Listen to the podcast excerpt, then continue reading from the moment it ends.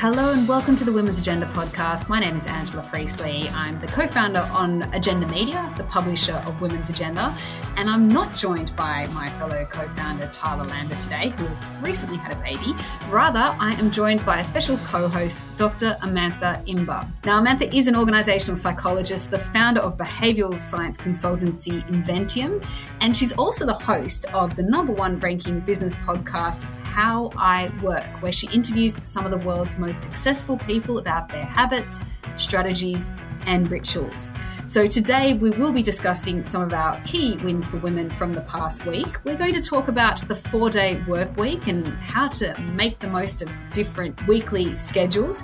And we're also going to be talking about her new book, Time Wise Powerful Habits, More Time, Greater Joy. Stick around, she has so much to offer and plenty of tips as well. Thank you for listening. Thank you so much for joining me, Amantha. I'm happy to be here, Anne. It's always exciting, like stepping into a guest kind of host role. I know. And I said to you before we started recording that I do listen to your podcast and I love your podcast. And so I'm a little bit nervous now because you do it so well. well, thank you. I appreciate um, appreciate the fact that you listen. so, organizational psychologist, founder of Inventium, host of the How I Work podcast, which is the one that I love to listen to incredible guest, lots of great tips in there. I encourage people to go and check it out. And the under 13 Victorian state table tennis champion with me today. So I've got to ask you about the table tennis. Do you still play? Oh my goodness. I eh, you know what? I occasionally play with a mate of mine, Lisa Leong, who hosts This Working Life and works over at the ABC. And we both enjoy a hit of table tennis. And it's really interesting as an adult when you're having a hit like we don't play competitively with a friend you just kind of you get into this really nice conversation zone where you're sort of not really thinking or censoring anything that you're saying because you're focused on returning the ball back to the other player. And so we've had some quite joyful conversations over table tennis Wow, I need to get back into it. I was never competitive. I wouldn't even know where to start. okay, so thank you for joining me, my usual co host, Tarla, and co founder on the business. She's just had a baby, so obviously she's taking a break. And it's wonderful to have you as our first guest here. We are going to get to talk to your book, Time Wise, in just a moment, which I just got a copy of. There is so many great tips in there, and I'm just really keen to learn as much as I can from you in this short amount of time that we have available. But first, as we do every week, let's cross to our wins for women. Now, thank you to the Cartier Women's Initiative for supporting this segment. So, the initiative is a global entrepreneurship program that champions women founders whose businesses have a social or environmental impact Eligible businesses must be not for profit in the early stages of growth and meet one of the UN Sustainable Development Goals. So it's a great program, and we're getting very close to the deadline for entries for that. We are partnering with the Cartier Women's Initiative to try and get more Australian and New Zealand based businesses applying because we know that there are so many brilliant ones out there. So go and check it out at cartierwomensinitiative.com. So, Amantha, what is your win for this week? So I was reflecting on this and I feel like I've picked something really obvious, but I think it's a really big win. And that is the Victorian and New South Wales governments funding a year of preschool care for four year olds. So, from what I understand, it's 30 hours a week of play based learning. And look, I was fortunate enough for, for my daughter, who's eight years old now, to go to an early learning center at the school that she is at when she was three and four years old. And you know, I just look at the growth that she experienced during that and also the fact that she was in a classroom with great teachers and great peers and it allowed me to do my work and kind of not feel mother guilt in terms of trying to juggle having a little person at home and also trying to work. So I think that's a huge win for women because it is still mostly women that stay home with little people. Yeah, absolutely. I think it's huge win. But we've been following, there's been so many announcements out of the New South Wales government, even over the last day or so, and we see what's being contributed in terms of childcare, in terms of women's um, economic participation as well. And it's almost, it's, it's quite a reformist agenda. And we know that it's driven a lot by Sam Austin, who is clearly being heard and is doing a really great job in terms of trying to achieve this once in a generation change, which she has spoken to. So I love that. And I think it's just a great opportunity for more parents and also for those kids as well, just to make sure more kids get access to that early childhood education, which we know is so vital. Mm. I'm going to share two very quick wins. So the first one was just to note Senator Fatima uh, Payman, or soon to be Senator. So she has secured the sixth Senate spot in Western Australia for Labor. She'll be the first Afghan Australian to enter federal parliament. Uh, she arrived from Afghanistan at the age of eight and the daughter of a kitchen hand who uh, her father had on various jobs for who she's spoken to and said how she's watched his hard work and she's been inspired by him. And uh, she's only 27. So uh, there's not many people under 30 in Parliament, and I feel like there should be, given the role policymakers have in determining the lives, the environment, and the debt that young people take on. So I thought that was a pretty special win. That is so inspiring. And it reminds me actually, I recently did a, a breakfast presentation at Brimbank City Council here in Victoria, and the mayor of Brimbank was there, Jasmine, and she is only 23 years old and she wow. is so yeah. amazing and inspiring so i think it's it's really exciting um, with these younger women getting into really important leadership positions we love hearing those stories as well because also often that can be a stepping stone into state politics into federal politics and to go further as well so great to hear mm. i want to just touch on a very quick other one which is from this melbourne based gaming company called Lumi Interactive they've got this awesome game in development called kinder world and it's a game that investors say is creating this new category in gaming, one that's about mindfulness and it removes that, you know, that you've got to go and do your five minutes of meditation, you know, that style app. It's more friendlier than that. And it enables you to grow virtual plants using your acts of kindfulness. It's about compassion and community and taking a break for yourself. And it's co founded by women and they just received an Australian record for seed round funding into a female founded gaming business, close to $10 million yesterday. So amazing work from Lauren and Christina, who have founded that business. Wow. I, I want to check that out. What's the name again? The app is Kinder World. So they've got a version of it that you can get on iOS and Android. And just the way they approached us and told us this news, I was just, it was just so nice to see how they had this awesome photo. And they have a full time well-being researcher on staff, which I think you don't usually get from tech companies, which may have been nice to have seen other gaming companies, other social media companies having from the outset. So really considering their community and the the impact of the work that they're doing on their community as well. So it's it's a great story. So Amantha, I've got your new book, Time Wise, which like I mentioned, we want to get to shortly, but we did want to discuss a big story that we've been covering here. We've covered it for years. I know that you've written about it for Women's Agenda as well. And we're seeing various experiments around this in the UK and soon to be Australia also and that is the four day work week which I feel like five years ago, I remember writing a story actually about a company that was pursuing the four day work week five or six years ago. And it was, it was a really big story for us that week because people were like, wow, this is, this is incredible. Like, how are you doing this? How is this even possible? And now we're seeing it is very possible. And in fact, not only possible, but for potentially has all these other great outcomes in terms of productivity, in terms of gender equality, in terms of well-being and work-life balance. So where do you think we are at with the four-day work week? But maybe also tell us a little bit more about your experiences with your organization and when you decided to take it on. So, how it started at Inventium, which is the behavioral science consultancy I founded about 15 years ago, we have experimented with all sorts of ways to make work better.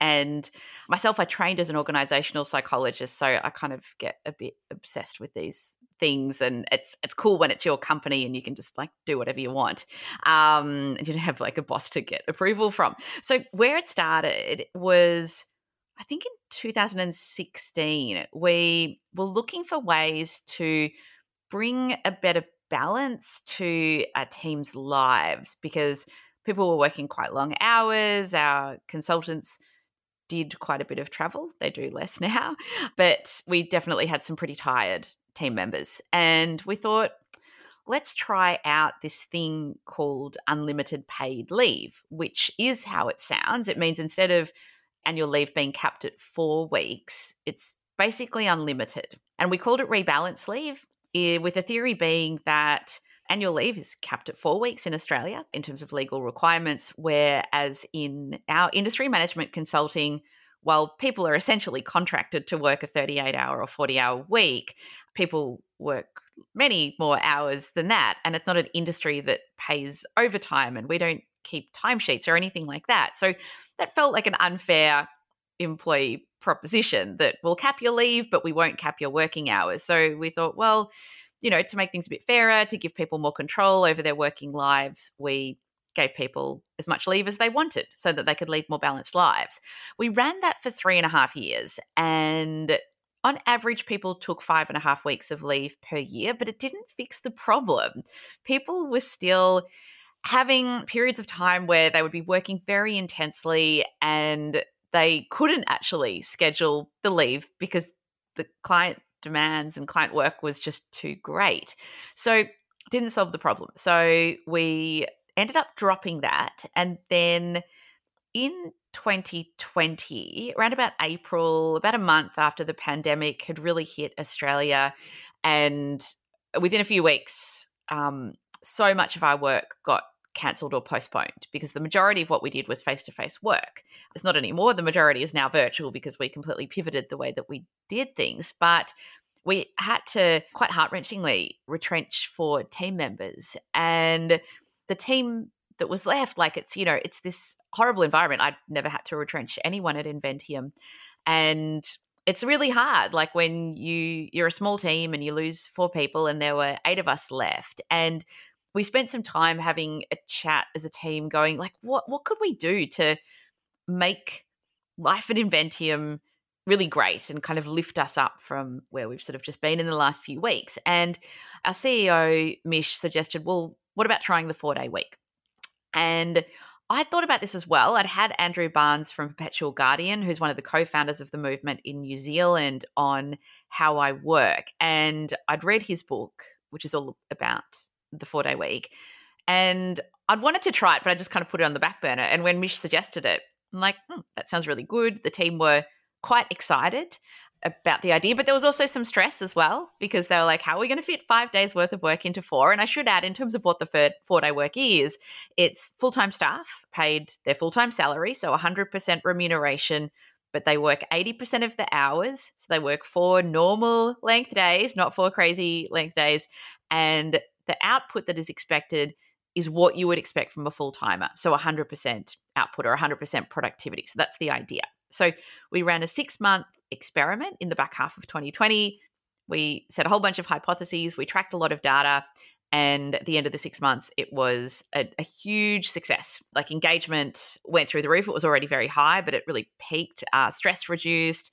People's uh, like intention to stay with the company increased, productivity increased by 26%, which, given we're a firm that teaches other people to be more productive, we we're already very high performing. So that was quite amazing. That increased. And we met our financial targets two months early. So we've been running it now for about two years. Yeah, seems like the kind of thing you might want to continue with then. Wow. Yes. 26% increase in productivity. That's, I mean, the first thing you think is, well, 20% less productivity working one less day. But so what do you put behind that? How does that work? Like, how, how does it happen that you end up being more productive by working less days? I mean, I can think of some, some ideas why, but why do you think that's the case? Well, look, aside from the fact that we really double down on a lot of the productivity strategies that we teach to our clients and certainly strategies that are in my new book Time Wise.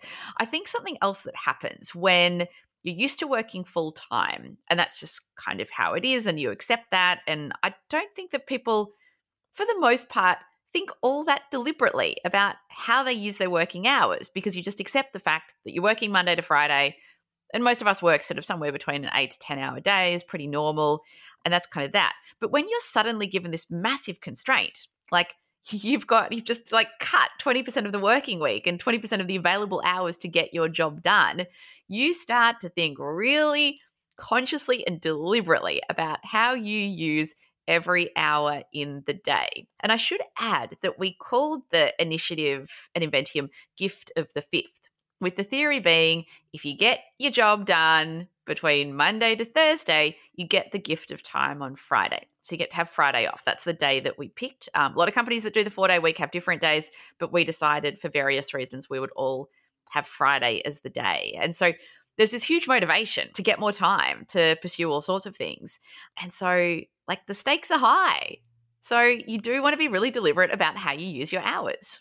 Yeah, to be totally intentional. It's that Parkinson's law, that idea that what time stretches. So work will expand. Which is true, which yes, is why I think exactly. also you see some of the uh, studies come out around working mothers as well, and like where you see their productivity go up because I certainly feel this when I know, you know, my kids are at various, you know, school or various forms of care, whatever, and you kind of consider what you might be investing in that level of care and, and to make that available for you. So there is that whole sense of, well, I've got to get as much done in this time here that I've got, whether that's five hours, six hours, whether it's eight to 10 hours, whether it's four days over five days, whatever it is, you know that you've got to be really intentional about every minute that actually occurs in there. And like as a leader in your business, how do you? I mean, I guess because it's one thing to be an entrepreneur and a, a, business owner and to have your own kind of set ideas about how to make the most of your own time. How do you actually let that flow on to other people to make their own time and also to make way for other things that they might have Monday to Thursday that they can't necessarily uh, be 100% on all work Monday to Thursday, even if they are getting that Friday because they might have other responsibilities or a kid that gets sick or whatever it is. But how do you kind of inspire the time management tools and ideas into your team as a business leader? It's an interesting question. I almost feel like it's part of our DNA. Like we have been working in certain ways for years and it's just become habitual. Like to give you an example, we all work to our chronotype. And so chronotype is basically a fancy name for the peaks and troughs in our energy levels over a 24 hour period. So broadly speaking, there's larks who are morning people, owls who do the best work at night, and then there's middle birds who are like larks, but they get up an hour or two later, but they still do their best work in the morning. And so at Inventium, for example, we would rarely schedule a meeting before lunch. And most people, assuming that they're not, say, running a workshop or delivering a speech or you know running a webinar or something like that that needs to be done at a specific time, they'll be doing their deep focus thinking work in the morning when they're at their peak. So that's like one example that is just habitual. And we know at Inventium we default to asynchronous communication very deliberately, which means non live communication. Wherever possible, we do things asynchronously. So via email or via Google Docs, where we can collaborate at a time that it suits us, which reduces the need for a lot of meetings. Because I think that meetings are actually one of the biggest problems when it comes to productivity and using our time unwisely. So, for example, I read some research recently that shows that the average person spends 21 hours a week in meetings. That's like over half our working week. And that is up seven hours from pre pandemic, where we spent about 15 hours a week in meetings. So, even like as an organization or as a leader, if I can just set up some working norms or some strategies that maybe get us reducing meetings by half, I freed up over a day a week for people. Mm, yeah, that's incredible that we're working in um, more meetings now because you'd actually think that maybe less time in meetings because you're not there physically in person. You think you can be maybe more efficient because it's a virtual meeting, but that's not the case. Because it's a virtual meeting, we might actually be creating more virtual meetings just for the sake of it, which I think we certainly see. So, on to your book, Time Wise 150. This is based on the 150 interviews that you've done with a huge range of people, so many creatives and different authors, particularly the authors in there, and some of my favorites, like Cal Newport, in there too. Um, I guess look, and I will record over this later on if I need to fix the hammer that is going on in the background, which wasn't happening half an hour ago, but for whatever reason has to happen at this moment. And that is one of the things from working from home and being remote first, oh, I guess, isn't it? it is, isn't it? I, I often I have an eight month old cavoodle and I swear she'll be sleeping all day. But as soon as she detects from downstairs that upstairs I'm recording a podcast, she mm. will go She's mental. In. Yeah, she's, she needs to be like, in there and she wants to be heard on your podcast. I get it. So. I want to be I want to be like the other guest, please. Yep. so a little more into I guess the why behind the book and I guess the why comes down to why you started the podcast in the first place was to go out there and learn from these different people. But I do want to get to some of like your favorite tips that come out because the thing is that all the tips in there they're not for everyone right they're going to suit different types of people and that's the thing about learning from so many different people is that you might find something that suits you I guess to hear what you have found in your um, journey to, to be more productive, what you've found particularly useful to take more control of your time, some of the best tips within that that, that we can learn today. Oh, such a such a hard question. Um, that given I'm doing publicity for the book, I probably need to have a better answer for. But like pretty much every strategy in the book I've experimented with and I've used for various periods of time. And I often think that it comes down to like what what is the challenge that I'm facing in my work life that I'm looking for a solution to overcome. So as an example, I mentioned meetings before, and you mentioned Cal Newport. I've had Cal on the show um, on how I work a couple of times. Um, for those that haven't heard of Cal Newport. He's a professor at Georgetown University and has written several best selling books, including Deep Work, which I think is what he's most well known for. And his latest book was called A World Without Email. And it's basically a book that looks at how can we actually reduce the amount of unscheduled communication that we get through like email and Slack and, and different channels like that. And so often like we'll and i'm guilty of this myself which is why i like this strategy like we'll, we'll have a thought and then we'll immediately send that thought or random question to a teammate thus clogging up their inbox. It's often it might be a question that's actually more suited to a synchronous discussion so like a phone chat or a meeting or something like that. And it's and and then sending an email means that you're going to get an email back most of the time and so it's just starting this chain of more unscheduled interruptions in the ways that you know you communicate digitally like through email. And so one of the strategies that cal shared with me that he does in his own life and that i absolutely use this every week is he has on his you know to-do list sort of methodology, he has what he calls a to discuss list, where what he'll do, he has kind of different notes for the various people that he will often have contact with in his job. And whenever he thinks of something that he's like, oh, I need to check that with so and so, rather than pinging them on email or Slack or Messenger, he will add it to his to discuss list for that person.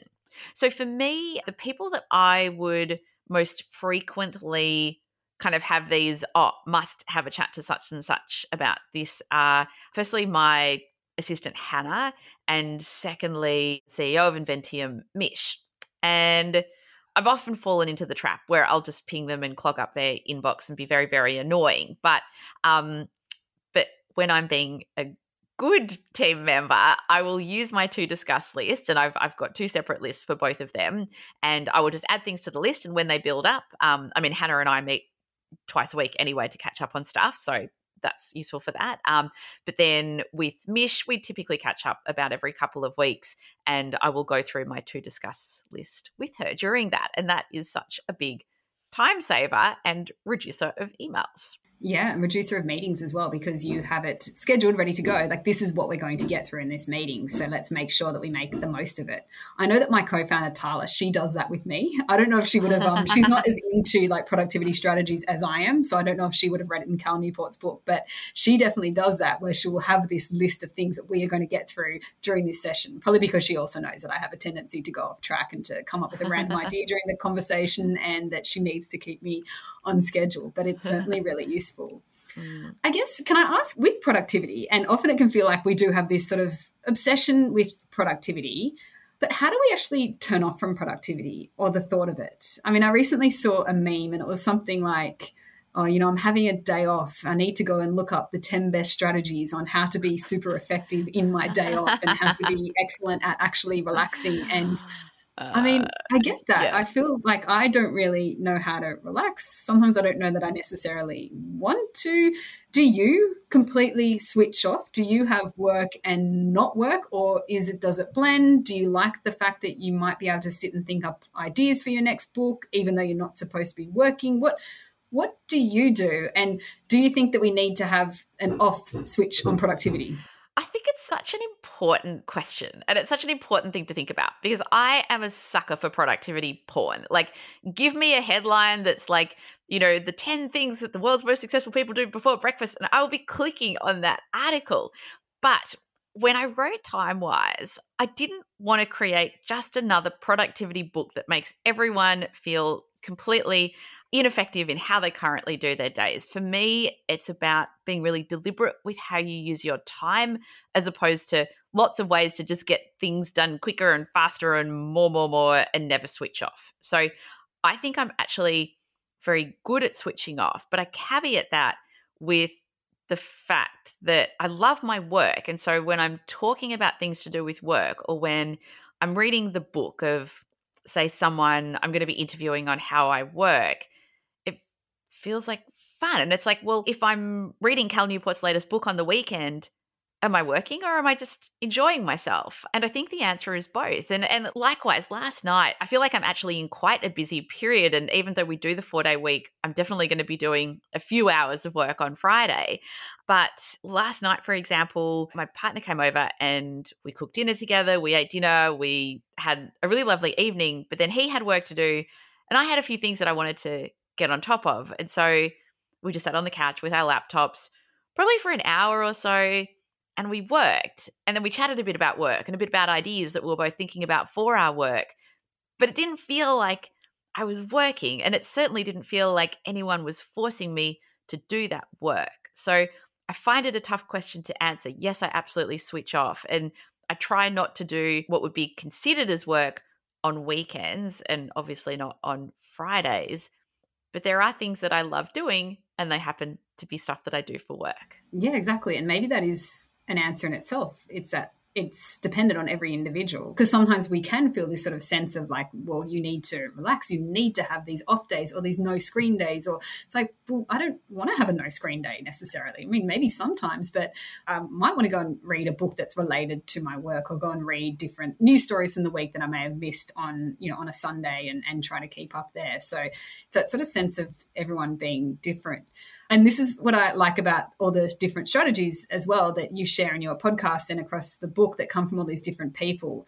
Is that often I feel like that, you know, that what successful people do when they wake up in the morning, just so often it doesn't take into account the fact that a lot of us have caring responsibilities or things that occur in the morning, or that we're not actually guided by an alarm clock in the morning. We uh, we wait for a three year old to wake us up, or whatever it is, you know, maybe we can't leave our house to go for a run or go to the gym or do whatever all these super successful people do because they probably have a partner in the background who is looking after all that other stuff that has to get done. That means that you can't have your perfect morning every morning. It's so true. And if you look at most productivity gurus in inverted commas that are out there, like in that particular category, they're mostly men. A lot of them are younger men that don't have kids like I think you're absolutely right. And if I think about my life, so I'm a, a single parent, so divorced from my ex now ex husband about three years ago, and so I've got my daughter Frankie 50% of the time, and my time when Frankie's in the house is completely different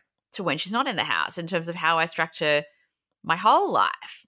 And, you know, kids do change things. And you can't have the perfect morning when you've got a child and children are unpredictable and children need to be at school at a certain time. So I couldn't agree more. Yeah, and kids are I've got a kid home sick at the moment and so that that's kind of going on in the background and that is its own thing. So it means that the perfect Wednesday isn't going to be the perfect Wednesday that I may have planned. But I think again that's why I was drawn to to your podcast and this book because so many podcasts in this area it is by men and i listen to them i like i enjoy them but it's like i do definitely notice that and a lot of their guests don't ever mention children or they don't mention children in the way that I think of mentioning children the fact that it's really hard. They mention children in terms of trying to be a present dad, but not mentioning the sense of all the things that can go wrong during a night or the six times that you woke up the night before or how to manage when one is unexpectedly home sick. We don't necessarily hear that, but we get that more from from you being a woman, being a mother and, and having that perspective also. And then into books. I mean, all the business books, time management books, I think like nine out of 10 of them are written by women. I think that's, I mean, sorry, are written by men, I might say. And I think that's slowly changing, but that's not speaking to or answering to the fact that so many of us as uh, women with so much unpaid work on top of the paid work that we're trying to do, just we really, really need to try and get so much more out of our time. And these sorts of strategies are so incredibly valuable for us. And I just think so many of these authors are losing that audience because it's playing to a certain type of individual, not thinking about individuals as all the differences and all the many things that they bring along with them.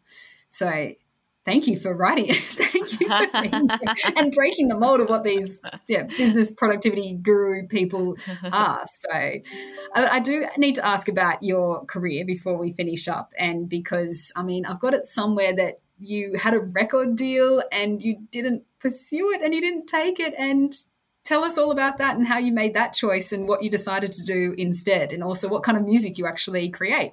Yes, this is correct. Um, you've done your research well, Ange. Um, so, what happened there during my honours year in psychology? It was a really tough year, not only because honours in psychology was definitely the hardest of the seven years I spent studying psychology, but also because I had a broken heart, unrequited love. Uh, it was mm. a very nasty case of that. And so, I was kind of like looking for a creative outlet to express my emotions. And I used to do a lot of playwriting and script writing at school and university. And it's a hard form because it actually takes quite a lot of people to actually have that work come to life. And at the same time, I was quite musical as a child, learnt many instruments, and I can't remember why or when, but one day I sat down with my guitar and I just started writing. Even though like I, I, kind of know music theory a little bit, like enough to, you know, like to a grade one standard. So like, you know, enough to sound like I marginally know what I'm doing. I had no idea about songwriting. I had no idea that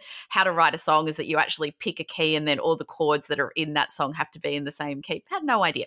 So I started writing songs and being sort of like a bit type A in my personality, uh, I'm like, well, I've written these songs. Maybe I should contact a producer and put down a demo. Um, and so this was kind of like progressing into my doctorate now, which was a sort of two and a half, three year time commitment, which was a lot less full on than the honors year. Had a bit more time. And so recorded a demo and then just naively I'm like, oh, I guess like I've got a demo, so I should probably send that out to record labels because that's just what like what you do. Like idiot, what was I thinking? Anyway, so I got this thing called the Oz Music Industry Directory, which is like the yellow pages for the music industry, and I circled ten record labels where I knew some of the bands and artists that were on the label because I didn't know much about music and my tastes were quite sort of specific. And I figured if I'd heard of the band, then they must be a big label. So sent off 10 demos.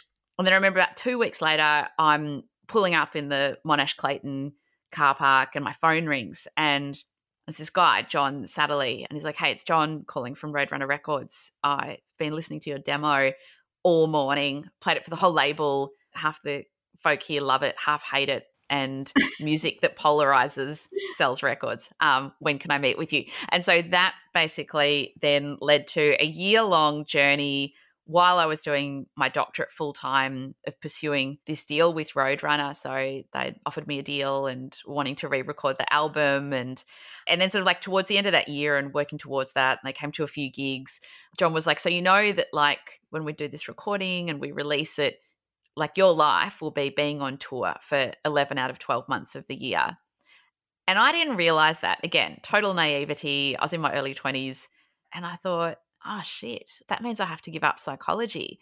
And I'd always wanted to be a psychologist.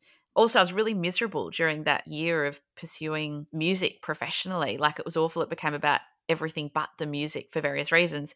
And so in the end, I, I told my manager, I need you to get me out of this. I don't want to do it. I don't want to be a musician. So that was the story there in terms of what type of music it was. If you can imagine, this might not mean anything for people that are younger, but if you can imagine a cross between Alanis Morissette and Frente, it was somewhere in that realm. It means a lot to me. that means a lot to me. I mean, I just think that that's a great story. Like, it's just not many people would be. I mean, basically, you're talking about my childhood dream. So you went and gave that up. But I, I get that in that sense that you hmm. always knew that you wanted to do psychology. I think that's incredible that you knew what you wanted and that wasn't it, even though for everything that sounds so like the dream for so many people, it wasn't your dream. Mm. Yeah. Well, thank you so much for joining me on the Women's Agenda podcast. I encourage everyone to go out and get your book time wise. I think it's out in early July. July 5. July 5. Yeah. Okay. Mm. Out there on books. There's also an audio version I saw that's coming out on July 5 as well, which is great for those of us who like to listen to things while we're doing other stuff as well. Um, but thank you so much for joining me, our first guest host in this way. You did a brilliant job. So thank you. We learned a lot from you as well. Thanks very uh, much. My pleasure. Thank you for listening to the Women's Agenda podcast. A reminder that you can access all the stories that we've discussed in some shape or form at womensagenda.com.au, where you can also sign up to our daily newsletter to get them delivered straight to your inbox. Thank you to my special guest co host, Dr. Amantha Imber.